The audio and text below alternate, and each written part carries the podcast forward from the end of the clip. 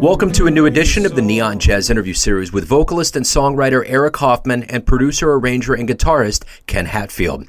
They opened up at length about their new collaboration, the 2023 album Stirrings Still. This project is an intimate set of duets for voice and guitar featuring the distinctive baritone vocals of song stylist Eric, accompanied by award winning composer and guitarist Ken. With performance venues shut down, Eric and Ken embarked on this recording as a creative outlet, conceived as a reflective yet hopeful exploration of universal themes like love, loss, hope, and possibility. The choice of material was crucial. After a decade of performing together in a variety of settings, these two have developed an intuitive music rapport. Stirrings still demonstrates their simpatico interplay. It's a great album, great interview. Enjoy. It's great to hook up with you and talk about the new project. So thanks for taking a minute out. Before we get into Stirrings Still, I want to know, you know, the last three years with COVID, especially now that we're starting to look at that month of March coming up on the calendar, I think we all have PTSD. I'm curious how you survived this COVID period as a part of the music community and how it subsequently has changed the way that you approach things now. Actually, this project kind of was born out of the whole experience and you know uh, the inability to play live and uh Ken and I had been doing home concerts for a man who had become paraplegic. I was friendly with his mother and she asked at one point if I would you know, because he loved music so much, if I was available to do home concerts for him. So I contacted Ken and we started doing these concerts over a couple of years right before the the uh whole shutdown happened. She had paid us up front for five sessions and then, you know, I suddenly realized, oh, we're about to go do, do a concert for possibly the most immunosuppressed person we know. Maybe this is a terrible idea. And uh, at that point, you know, contacted them. They're like, "Yeah, thank you, don't come, but also just keep the money because you guys are perhaps a better investment than the stock market at this point," which was a nice sentiment. And uh, previous to all of that, we had uh, Jeremy, the young man, had you know, come up with the idea of writing a song together. He had kind of written some poetry. So we eventually finished this song that actually appears on the album. It's the last cut, uh, The Time I Spent With You. And he, uh, they requested that we do a, like an iPhone recording so that he could have it and listen to. And we decided to instead use the money that they had already given us to go into the studio and record that song along with one of Ken Hatfield's originals. And from that, because the, the that session was so successful, we continued to record two songs at a time, one original and one cover, if you will, or standard. And uh, that's how it that's how it happened. We just continued, wanted it, you know, to, the two of us to go into the studio, and we ended up with what is now Stirrings Still. So it was sort that's of like a great story. Yeah, it was sort of therapy and just a way to continue to stay with it. And uh yeah, so it was really it really is something that kind of captures the mode of what that was like for us sort of like there's a lot of songs about spring and you know some sad songs but like the idea that you know in the dark of winter spring awaits. And you know that's how it kind of became and evolved but it was really born of you know that period. Well and it stands as a document that's a silver lining of that. It, it sounds like it was a therapeutic great thing that did so many things. It, there was a lot of birds at once with one stone. Eric and I had been working together for the last decade a lot, and we kind of developed a certain kind of rapport and ability to to kind of like you know intuit what the other other one was going to do. And when the pandemic hit, there were really no gigs to be done anywhere. So, you know, we both needed a creative outlet. And we essentially live in the same neighborhood, a couple subway stops away from each other in Astoria, which is part of Queens in New York City. And uh, so it was an easy project to kind of like, you know, start like dipping your foot into the into shallow end of the pool before you decided to jump in because a lot of people aren't aware that you know, to record any kind of real acoustic stuff with people performing together live at the same time, even as small as a du- duo, uh, is an expensive project in New York City. And without getting into all of the horrors of the, the you know, ridiculous amounts of um, minuscule remuneration we get for streaming, um, it, you, you kind of have to figure out what you're going to do. And since I was the producer on the record, we we kind of took it slowly. But what started it was uh, an interaction with a young man we'd been playing some home concerts for. He was a he'd had a, a stroke and an aneurysm and became a quadriplegic in his late 40s, and um, we used to play a home concert for him every other Tuesday. And playing for him was just wonderful. I mean, there's this funny thing that happens when you're performing for an audience um, that even if you don't see who it is that's really listening intensely, you can feel it. So when this young man Jeremy would like listen, it was almost like we were playing for a thousand people instead of just you know one or two people, and um, so we developed a real you know strong relationship and a fondness for him. And one day he said he had an idea for a song he wanted to write about his daughter, so he recited the first the opening line of of what became the time I spend with you, and I immediately heard a melody and a chord progression, which I played, and then Eric sang it. So we kind of had the beginnings of a verse, which we fine tuned over the next, you know, few concerts with him. But he didn't understand the concept of needing a bridge. So after multiple attempts, I had already written a melody and chords for a bridge, but we still couldn't come up with any lyrics for it. So Jeremy's mother, Annette Berkowitz, is a very successful author and poet. She's the sister of the architect Daniel Libeskind. And uh, so we approached her, and she sent me the lyrics that you know I had to kind of tweak a little bit here or there just to make it fit with what I'd already written. Uh, but that ended up resulting in two bridges for the the song, so that's why that song has two bridges instead of one. But um, right after that occurred, the pandemic hit, and th- these folks had already paid us for the next round of concerts, and I wanted to give them their money back. They said, "No, things are going to be really tough during the pandemic. You guys need it more than we do, but would you do us a favor and record it on a on your iPhone?"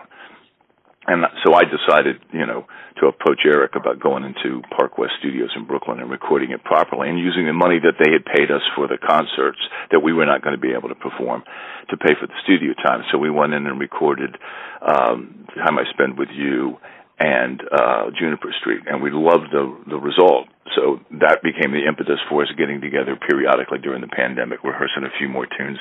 I'd suggest tunes, Eric would suggest tunes. I'd kind of write out rough arrangements, and then we'd you know rehearse them either at Eric's place or mine. And when we felt we were ready with the next two or three tunes, we'd then go back into the studio. So we slowly proceeded that way to create the record. And the only guiding principle behind it was just doing what we wanted but we were kind of aware that it should feel like what it felt like to be going through the pandemic in New York, since that's a reflection of our lives. And while it's not humorous in the same way Boccaccio's Decameron is, it was kind of envisioned as something like that, which is, hey, this is something that you can, you know, go to um, for some kind of respite from the horrors of the the you know what's going on during the pandemic. Because in New York, especially, we lost a lot of people. I mean, I lost dozens of colleagues, people I'd worked with for years. Ian Finkel comes to mind right away. We've been working together for 40 years. So, you know, but we didn't want it to be overly sad. We wanted it to be a reflection of, you know, like sincerity, and you know, that's why I say in the liner notes, it's, it's a, you know, it's about love and love lost, and you know, and persevering and trying to overcome, and you know, basically keeping on, keeping on. Talk to me a little bit about how this musical relationship started for you guys and how it's gained steam. Well, do you want to talk about that, Eric? So I don't I don't take up hog up all the airspace. uh, yeah, we met. Uh, I have a family member who has, you know, I guess you would call them a high profile individual in our time, and or she married a high profile individual of our time, and uh, at one point before this wedding, which was at a fabulous location, you know, not to be disclosed, and uh, we uh, she asked me if I would sing a song at some point during the festivities, and I was like, absolutely, positively, and uh, at that point the entertainment company uh, that they hired for the event asked, you know, they contacted them. The entertainment company contacted Ken, who was already hired to play the wedding, and was like, you know, we have a family member that wants to uh, sing a song, and you know, usually for a wedding band or whatever, that's you know nightmare scenario possibly. And you know, like I was giving Ken's number, we talked initially for an hour on the phone and had a a uh, rehearsal, and it went well. And you know, be, and we performed at this wedding, and we've been kind of uh, continuing to perform together ever since. So sort of almost a chance meeting and it turned out that we're both not too far away from each other, and uh, yeah. I also had a steady gig, which you know younger people now call a residency, which seems kind of uh, pretentious to me. But uh, I had a steady gig every Tuesday night at a little place called Fetch up on uh, Third Avenue between 92nd and 93rd Street, and basically it was myself and you know different bass players, Harvie S, Hans Glawischnig, Gene Torres. Um, all did the gig at various different times, and I would bring in a guest artist. Often it was an instrumentalist, Rob Thomas on violin, or Valery Ponomarev on trumpet, or uh, Jim Klaus on tenor saxophone, uh, and or Jamie Baum on flute. But I also started bringing Eric in, like at least once a month, to sing, and that further kind of helped us develop our rapport. And then Eric had gotten a steady uh, summer gig doing a, a concert at a church in the West Village, an outdoors thing for the for the community.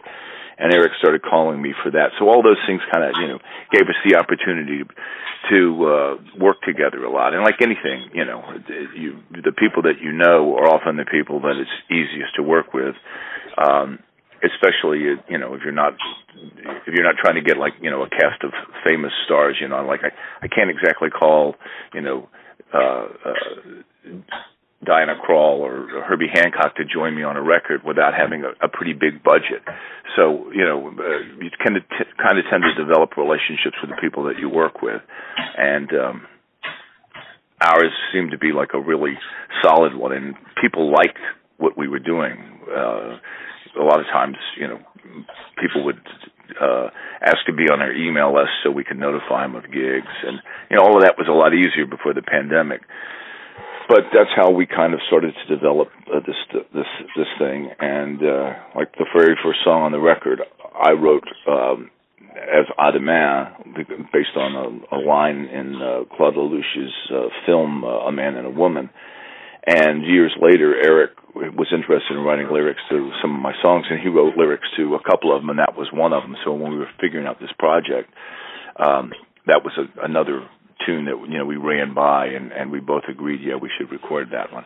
So a lot of this stuff is just you know like it's like any relationship, you know, you give and take. You try to be there for your the person you people you're working with or collaborating with, and they try to be there for you. And my experience has always been that's where the best art comes from, especially in the performing arts.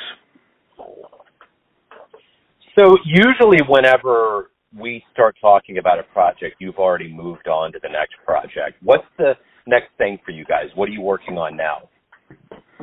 Well, this is pretty new, and uh, you know, I I have to wear, you know, it, it's on my record label, and I'm the producer, so that means I have to wear the hats of, uh, you know, hiring the radio promo people and following up with what they do, and um, hiring traditional PR people and doing interviews like this one. And um, we've been we've been talking about doing a project with a larger band, uh, but a lot of that's kind of going to be predicated on whether or not we can get some some gigs, some festivals, some concerts with uh, the duo.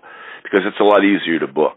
You know, in addition to the difficulties you run into nowadays with you know getting paid so little for um, the format that most people use, which is streaming.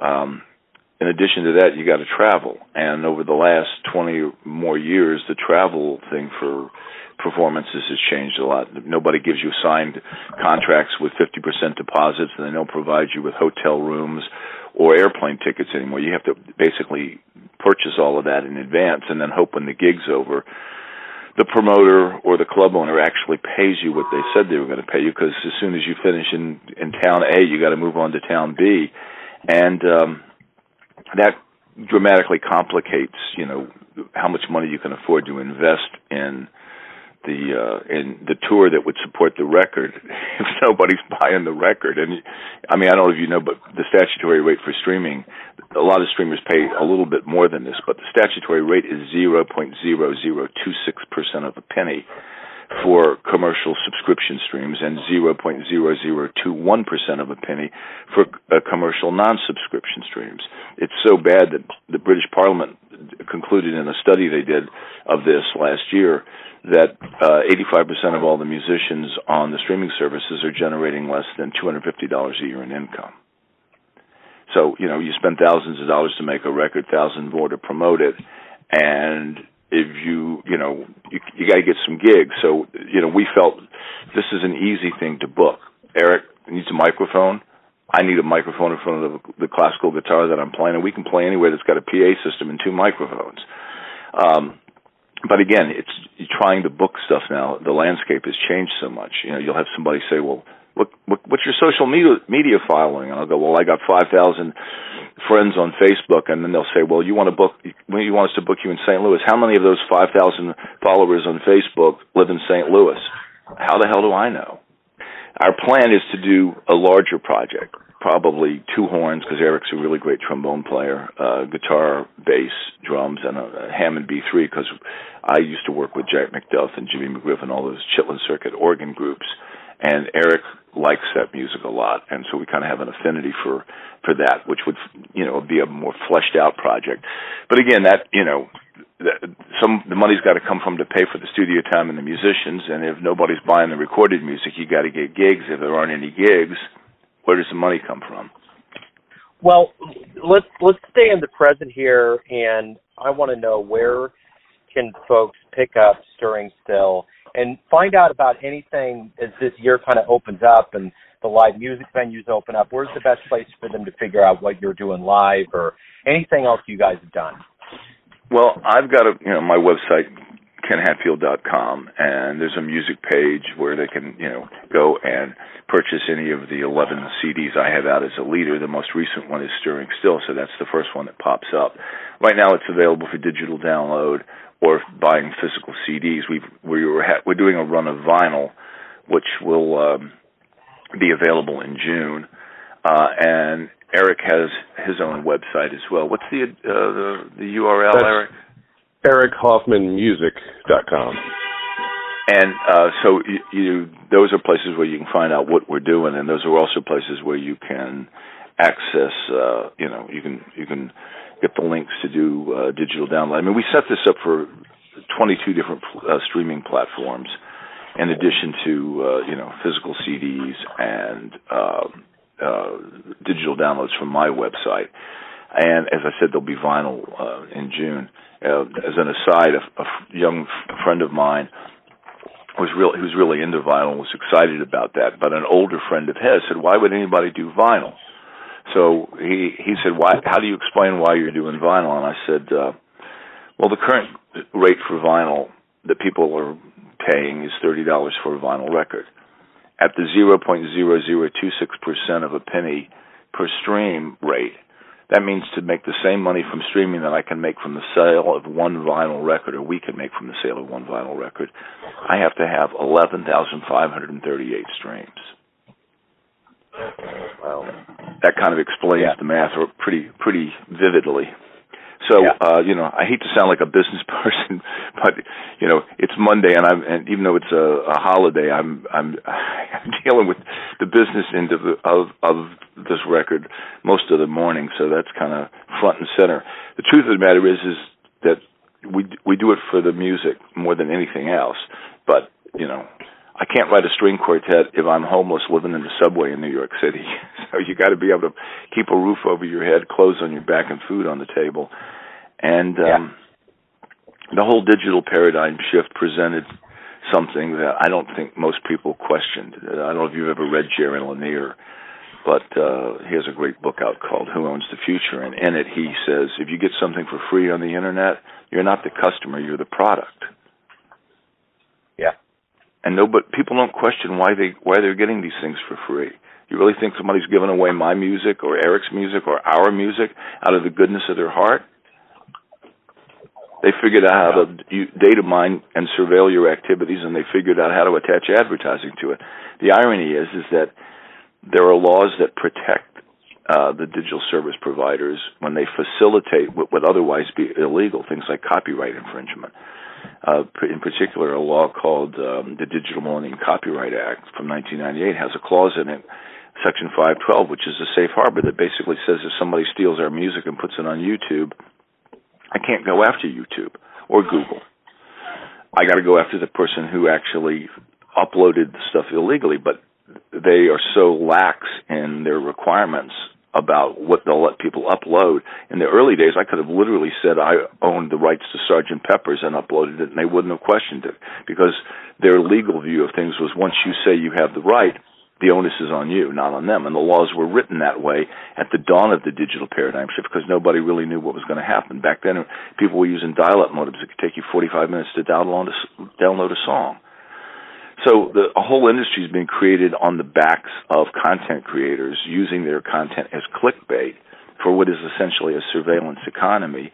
And the wealth that's come from it has not been shared with the people that create the content that's the lifeblood of the system. So in addition to trying to create music and put it out into the world, I'm, I've also been forced to become an artist rights activist, trying to fight and champion the cause of my fellow musicians who are getting far less than a fair deal right now from the streaming services. Radio, like what you do, is so important because it's a different business model even if you do stream yeah. the music, it's like you you know you guys take the time to tell the people who the musicians are. I was telling somebody the other day, the guy who invented the MP3, he didn't think it, that metadata about who the sidemen were were important. Well, that's if if I'm going to listen to Miles Davis's band, I want to know whether Ron Carter or Paul Chambers is playing bass. Yeah. I want to know who's playing drums. I want to know is Wayne Shorter or Coltrane playing saxophone. Those are things that you want to know, and for somebody to to assume that nobody cares about that would be tantamount to saying I'm a fan of the New York Yankees, but I don't know who the shortstop is. That inside baseball is what makes being a jazz fan fun, and the entire system has eviscerated that. You can't find that information easily, but radio programs like yours provide that information to people, and that's what creates the real fans who then will tell their friends about the music in ways that are far more meaningful than anything you can achieve through advertising. Yeah, no, I get it. And you know, from my end of things, I'm not making anything doing this, which I will. I've, I've always been astounded by. I I feel like I'm in. You know, I know you. The, the musicians are making the music, but from my end, this is something that I've tried for a while to find some way because I need to, especially now with the, with the way the world is and the inflation and the economy the way it is, there's just no money to go around. But there's listeners, you know, and and that's exactly what you guys are going through. It just seems like a very confounding, strange thing that it's not somewhat easier or at least feasible to get some level of compensation that's equitable to what you're doing. And I and I know that happens in the music industry with streaming all the time. It just baffles me because you know if you break this down, this isn't. It doesn't take all of that money that you don't make to produce and to put this out there. You know, well, we're talking about the, bandwidth and things like that. But the digital paradigm shift has only reduced the cost of one thing, and that's distribution. It doesn't yeah. reduced the cost of the production of a product, especially if you're you know musicians that want to play acoustic instruments together in the same room at the same time in a big city where the where the cost of rent for people that are going to have a professional recording studio is is exorbitant. Now, maybe the world in the future will be content with sampled sounds that you can assemble and then go into the closet in your bedroom with a microphone and either sing or rap or play over top of that. But I'm sorry, in my experience, jazz is a team sport. You know, you're playing together, you're having a conversation. I can't record my part of the conversation, you know, in in Ohio and then have you have your response in Boston. Uh, you know, and have it have anything that resemble anything that feels like a real jazz performance. And um you know, I, I just don't think people questioned any of that. I think the the the powers that be, as this evolved, even though a lot of them started out being really positive and supportive and wanting to say things like "do no evil," um, once you get into the actual capitalist part of raising the money, you realize how vulnerable you are. I mean, you know, the laws changed dramatically in this country in terms of antitrust and investments and stuff like that during the Reagan years. And, you know, it's taken a long time for us to see all of the implications of it. I used to write a lot of music for film and television, and I got to see firsthand when it first happened what they were doing because uh, companies like Ted Turner's, you know, whether it was CNN or TNT or TBS, he claimed that um, he shouldn't be he he shouldn't be restricted by the FCC because he wasn't broadcasting over the airwaves. So the FCC no longer regulated what he was doing. And he also said that unlike uh, traditional broadcasters like NBC, he had no affiliates. Therefore, he should only pay the local rates for uses of content, which are dramatic. In the case of music, if you have a local piece of music, say on NBC News in New York, you, you used to get paid a half a cent times and times the number of minutes that you. So if you had a minute and a half, you'd get you know uh, a half a cent plus two point five, so point seven five percent of a, of a penny. And but if it was national, you'd get a full five cents, but it was it was uh, multiplied by the number of affiliates. So it could be substantial. Ted Turner comes along and says, well, I don't have any affiliates because he didn't. He didn't have to broadcast from New York to Chicago to Denver to Los Angeles to get things across the country the way the traditional broadcasters were. So we've got a long history of whenever the technology changes, there's always business people that figure out an advantage that favors only them. They don't stand back and look at whether or not they're going to, you know, whether they're going to kill what was once a healthy ecosystem and make it, you know, like a dying barrier reef or something. And yeah. you know, I, that's that's so much of what the problem is. And in the case of the digital paradigm shift, the audience wasn't questioning anything. They were just being dazzled by the wonders of the technology. And let's face it, it's dazzling. It is wonderful. It's amazing. I mean, you know, all the things that that you can do with it. But it created, you know, like like the rest of the overall economy. You know, you got the haves yeah. and you got the have-nots. But right now, the have-nots are the people that create the content. I mean, who wants a thousand dollar phone that's just a phone? Yeah, right. You, you buy those devices so you can access all this content, and you've now got a trillion dollar industry that's whining about play, paying a cent that they can't afford that. So, well, how about if the CEOs and board of directors make less money? Yeah, yeah. But you know, yeah. you can't get, get them it. to do that. You can't get them to do that because the laws changed to favor, you know, the companies now their their number one responsibility is their shareholders, not their clients, not their customers, not their employees, not their community, and that makes it really, really difficult once they enter the world they have to enter in order to raise the capital to build and expand their business, which is generally done via selling stock. They're vulnerable. I mean, I don't know if you're aware of this, but it's actually possible to go to investment bankers and tell them that you want to buy company A that you do not own, and they're going to loan you the money using company A as the collateral. Yeah. I get it. yeah. So how does a company come along and try to treat the musicians fairly in that environment? Yeah, I understand. I totally understand. Yeah, it's a snake eating its own tail sometimes. But gentlemen, I to to to kind of end on a good note here. I just want to make sure that everyone 100% knows where to go to get the music. I, I'm looking forward to playing it on the show. I appreciate you taking time to explain it. It sounds like it was a wonderful project. Indeed, we, are really ha- we're really proud of it and happy with it. It came out, you know, exactly the way we wanted, and we, you know, it's folks like you that allow give people uh, the opportunity to hear it that spreads the word, and that's really the only way that art can have any impact in the way in the current time. You know, I mean, it's you know, I told somebody recently of uh, Bach and Beethoven and and Bird and and Coltrane and all came back from the dead and uh, were playing. Uh, they wouldn't get a gig playing at the halftime of the Super Bowl because they're not visual enough. Absolutely. People people look people look at music. They they, they don't listen, and and the, the real truth of the matter is is what music has to teach us that the other arts cannot teach us comes from attentive listening. For sure. Well, I'm I'm looking forward to putting it on the show. I appreciate you illuminating the backstory and, and getting it out there. I'm looking forward to spinning it. So, gentlemen, thank you. I appreciate it. Joe, thank you very Thanks, much. Joe. Thanks for listening and tuning in to another Neon Jazz interview, where we give you a bit of insight into the finest players and minds in New York, Kansas City, and spots all over the world, giving fans all that jazz. And thanks to both Ken and Eric for their time and cool. If you want to hear more Neon Jazz interviews, you can find us on Spotify or Apple Podcasts. Subscribe to us at YouTube, and for everything Neon Jazz, go to the neonjazz.blogspot.com. Until next time, enjoy the jazz, my friends.